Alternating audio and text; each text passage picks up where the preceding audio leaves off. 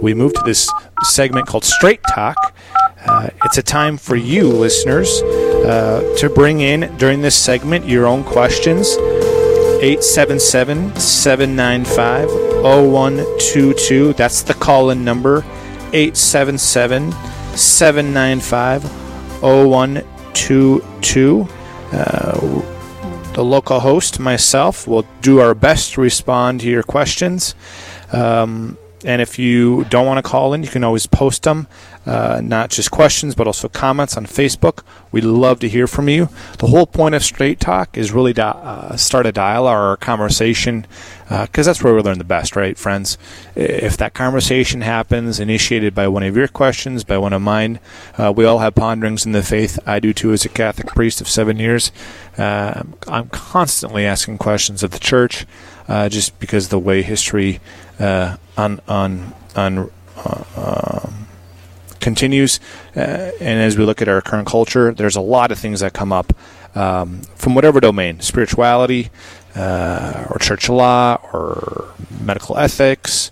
Uh, whatever education, business, whatever it might be, we're going to do our best to respond uh, here on Straight Talk.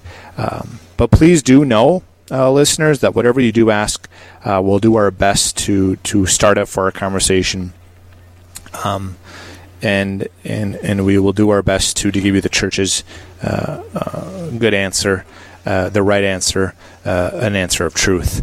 Um, so please call in 877-795-0122 or look for us online on Facebook and your Catholic radio station com. This is such a busy lobby. There's people walking back and forth constantly. Uh, uh, and it, maybe it just started with straight talk. Maybe some of these physicians or these nurses are going to call in and offer us questions or comments uh, for this particular show. Um, so we have a first question right away on fr- coming from Facebook. Uh, Sarah asks us, "Does what we wear to mass matter?" And why do women wear veils at Mass? Should the practice make a comeback? okay. I, I knew I knew I knew the first question would be difficult. I knew it. It couldn't be it couldn't be something like explain the Eucharist in 30 seconds. It had to be something a lot more difficult. So, what do we wear to mass?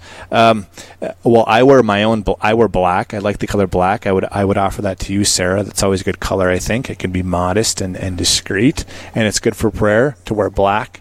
Uh, no, I'm just joking.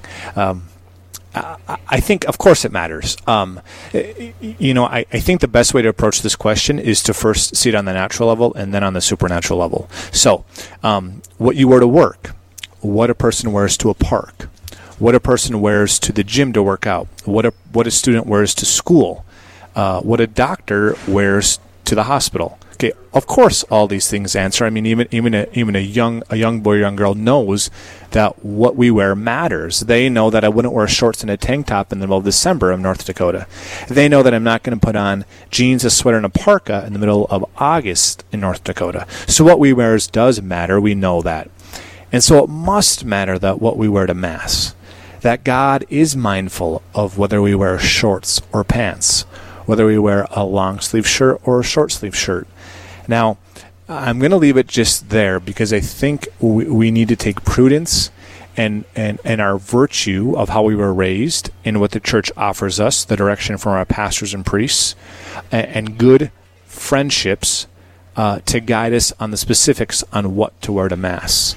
But I'm going to be very clear, listeners what we wear to Mass matters. And the voice that says, God doesn't care is wrong. That's not a good voice. God does care. Of course, He does. He's our Lord. He cares about everything. Uh, he's not petty. Uh, uh, uh, no, nor is He going to reduce our salvation to our dress. But we should do our best to make sure that when we enter a church, when we go to Mass, we are preparing for the Lord's Supper. We're preparing to meet our Lord. And I think the rest can kind of take care of itself. Uh, I don't think uh, there's much of a discussion if we know first and foremost we are going to meet our Lord. I think that should dictate what we wear to Mass. So, of course, it matters. and why do women wear veils at mass? So th- this is an interesting question. I'm glad it was asked. Um, there is a solid tradition in the Catholic Church of women wearing veils, either white or black in color, white or black in color, and the purpose of the veils fundamentally is to show modesty and to show a life of service, the vocation of women to be of service to the church. Uh, not different than myself, um, get, pledging service to the church to serve the church's mission and to serve the church's efforts for the sanctification and salvation of souls. Should the practice make a comeback?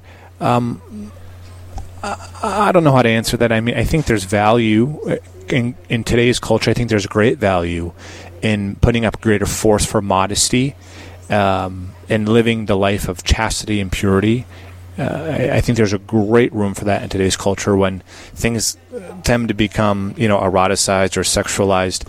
Uh, as, a, as an administrator in a school system, even a Catholic school system, it, it's very difficult. Uh, it's almost like walking in, in, a field of mines uh, with the language we use and, and the images we use, uh, because oftentimes students, uh, because of digital media and the movies and music they listen to and they watch, are so formed by this image of life uh, that it's sometimes hard to avoid something eroticized or sexualized, which is very, very difficult.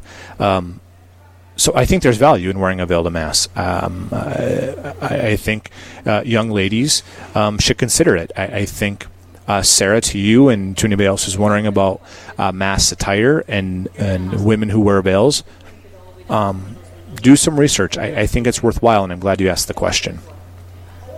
877 795 0122. Straight Talk. I'll do your best to respond, not with my own answers, uh, unless that's asked, but with the church's answers, uh, the beautiful patrimony and tradition the church offers in all areas of life, right? Pope St. Paul VI uh, was famous for saying the church is an expert in humanity. I use that all the time in school. The church is an expert in humanity. The church knows what it means to be human and what it means to be a good, flourishing human being. We call those saints, flourishing human beings. Uh, and I think that's what we all want, and, and Real Presence Live helps us do that. Uh, friends, uh, Straight Talk coming to you from St. Alexius Health. Call in or post on Facebook 877 795 0122. Another question comes up here. What are on the minds of parents that send their kids to private Catholic schools in regards to the faith. So, for those parents uh, that send their kids to a Catholic school, what expectations should they have? The question is, what are the expectations they should have of that Catholic school? Uh, awesome question, and I'm gonna I'm gonna be eager to answer it. The, the the the first expectation is that that Catholic school, the first one, is that that Catholic school aids and assists their sons or daughters in moving closer to heaven and becoming a saint. That's top of the top of the line. That that comes before everything else. Uh, any academic curriculum, any fine arts or athletics, extracurricular initiative, all of that comes secondary to making sure that that building, that school, is a culture where that student can become more like a saint and walk closer to heaven. That's at the top. That's the first expectation that that Catholic school gives to the son or daughter, the student and students, the opportunity to become one with God, to grow in relationship and friendship with Jesus, and to become a better Catholic or a better Christian if they're not Catholic, to become a saint. That's number one. Number two is this, and let's be very clear on this. A Catholic school should be top notch when it comes to academic curriculum, uh, athletics and fine arts, right? What we do, we want to be great, okay, and all that we do. Uh, that's what the Saints wanted. They wanted to be great in everything they did, whether it was uh, establishing a hospital. Uh, that's appointed. That's appointed thought for today as we're coming live from a hospital, uh, beginning a school, uh, being a wife and a mother, uh, whatever it might be. It's important to know that in the heart of a saint, they wanted to be great. That's at the root of sanctity right? First and foremost, great in the love of God. Of course, that's the definition of a saint. But there, there's no saint that you can find in the Catholic Church that did not want to become great. That's the fundamental characteristic they all have in common. They wanted to be great. Uh, I firmly believe at Trinity Junior High and High School, at Trinity Catholic Schools here in Dickinson, as Titans. That's our definition. We want to be great. We want to awaken greatness. That's our vision. We want to awaken greatness in students, first and foremost, to become saints, but in everything we do. So, parents, that should be your expectation that in everything that school undertakes, whether it's in the classroom or in the hallway or in the cafeteria or in the auditorium, on the stage, in the band room, on the court, on the football field, on the rink, that that school puts the desire into the hearts of those young kids the the, the ability to be great, not just to win and not just to be successful. That's I think that can be kind of shallow, but to become great in life. Whatever I'm going to do, I'm going to be great at it. I think that's another expectation of the Catholic school uh, that a parent should have for a Catholic school. 877 795 0122. Please submit your questions. Call in on, uh, on the number 877 795 0122 or submit them online, yourcatholicradiostation.com, on our Facebook page. Here it comes again. Another question is When it comes to the summer, what are some good activities? What are some good ways that parents can bring their children closer to the faith without the burden of a school or the life of school. Okay, so in other words, uh, summer gives us a time, although we're nearing the end here in the month of August. Uh, summer affords families the time where things they might not slow down, certainly, because I, I, know from experience that uh, f- sometimes the lives of families actually increase uh, with summer activities, but away from the school day, right? Because certainly students, you know, in grade school and high school, they have more time on their hands uh, just because they don't have the eight hours a day or six hours a day of school. Uh, what is it? Um, that parents can do in the home or outside the home that can that can increase the faith of a child. Well, I think uh, something to consider fundamentally is daily mass.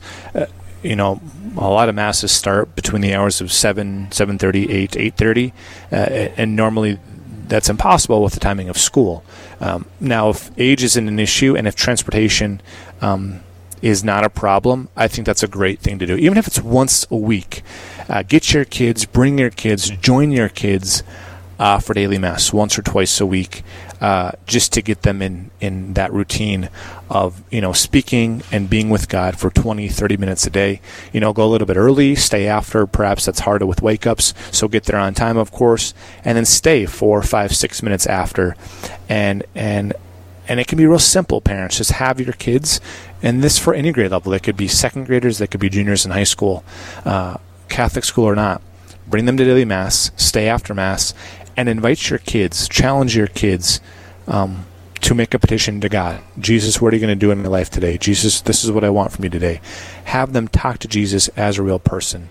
I, I think doing that can establish um, an ability in their heart uh, you know, a desire in their heart not only to be great, but I think it gives them this this uh, vision of faith that talking to Jesus every day is a real thing, and I'm asked to do this, uh, not because it's some rule in the church, but because my friendship with our Lord is important, and my friendship with uh, the Lord can be furnished and can be grown uh, with going to daily mass. So I think that's one. Two, have them pray before activities our students are so involved in activities too much. Uh, they're overscheduled. It's just the way it is. I know parents say they're having fun, and I know parents say it's a good thing, but they have their own schedules, and I think for a 12, 13 year old, that's that's just not healthy.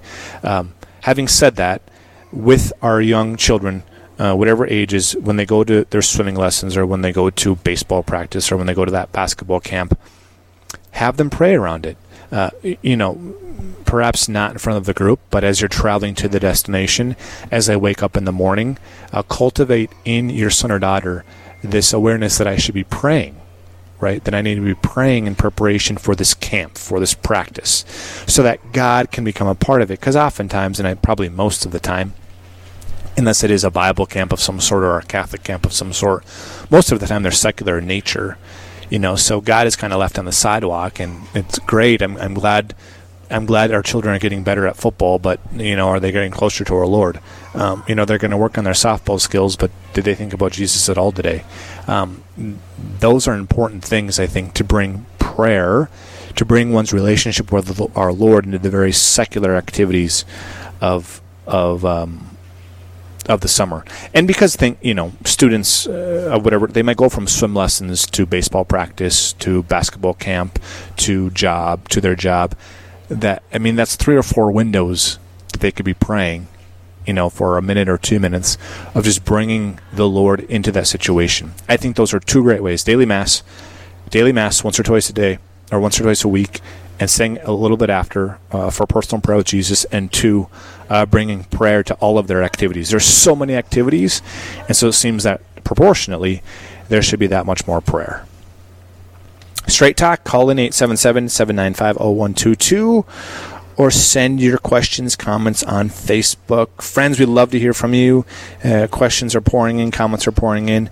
Uh, we appreciate any topic, uh, whether it's business or healthcare. Those are two topics we're tackling today uh, Catholic education, uh, canon law, morality, marriage and family life. Whatever questions you have, 877 795 0122 or tune in on Facebook. Here's another question. This comes to us from one of our faithful listeners. Um, why is it that during daily mass, okay, let me read this. Why is it during daily mass uh, that there's usually no music, but on Saturdays or Sundays there is music? That's good question. I'm glad you answered it uh, or asked it. Uh, simple answer.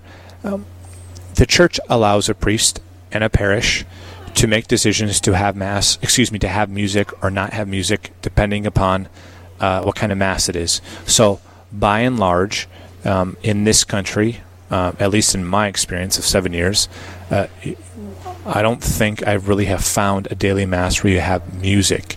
Usually, it's a mass um, without music. We call them sub voce, so without music or without the voice. Um, and so the mass is shorter. It's very succinct. Uh, it, it, just tends to the ritual, ritual in a disciplined manner. So the ritual is the form of the mass, how we pray the mass.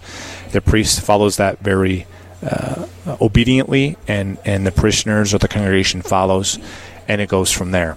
Now, on a Saturday or Sunday mass, right, the the mass, uh, the Sabbath uh, for Sunday on a Sunday morning or a Saturday afternoon, these mass, masses usually have music because they're of a higher solemnity, right? So they're required.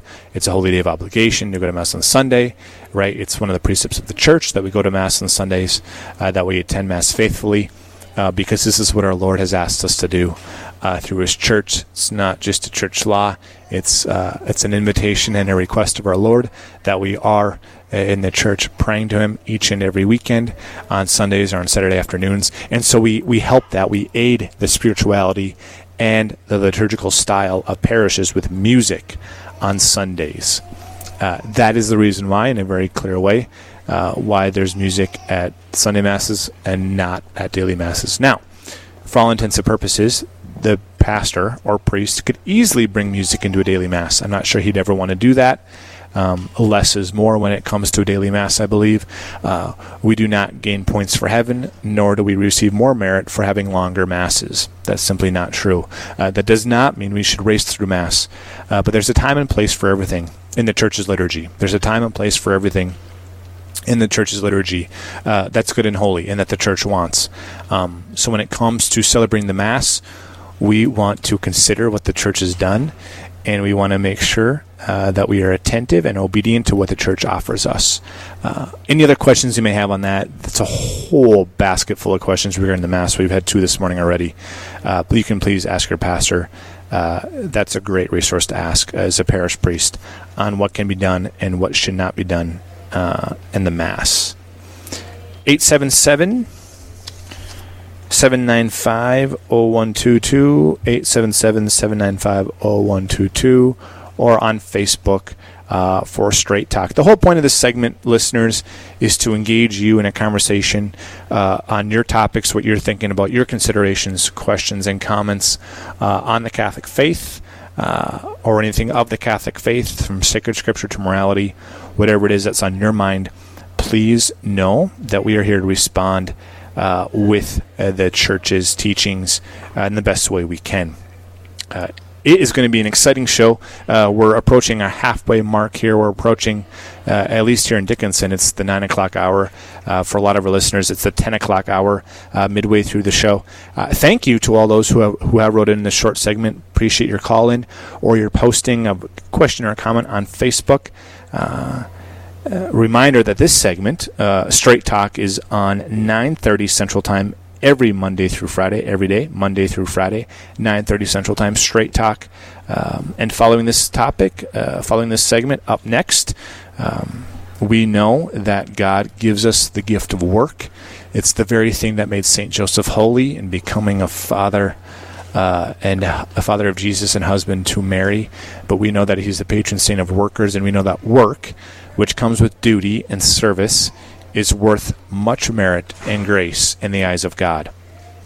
So, if God gives us this gift of work, it makes sense that we bring Him into it some way, that we somehow uh, bind our faith with our work in, in whatever field it might be. And this morning, in, in particular, we welcome onto the show Paul Steffes. He will sit down with us. Paul Steffes will sit down with us to share more. And later on the show, uh, more on that topic with Mike Kiedrowski. He will look a special way. Uh, all of you uh, and myself can share a heart and show appreciation for family members during the Heart of Your Legacy segment. Uh, that's all up on the next hour, in addition to a few other guests.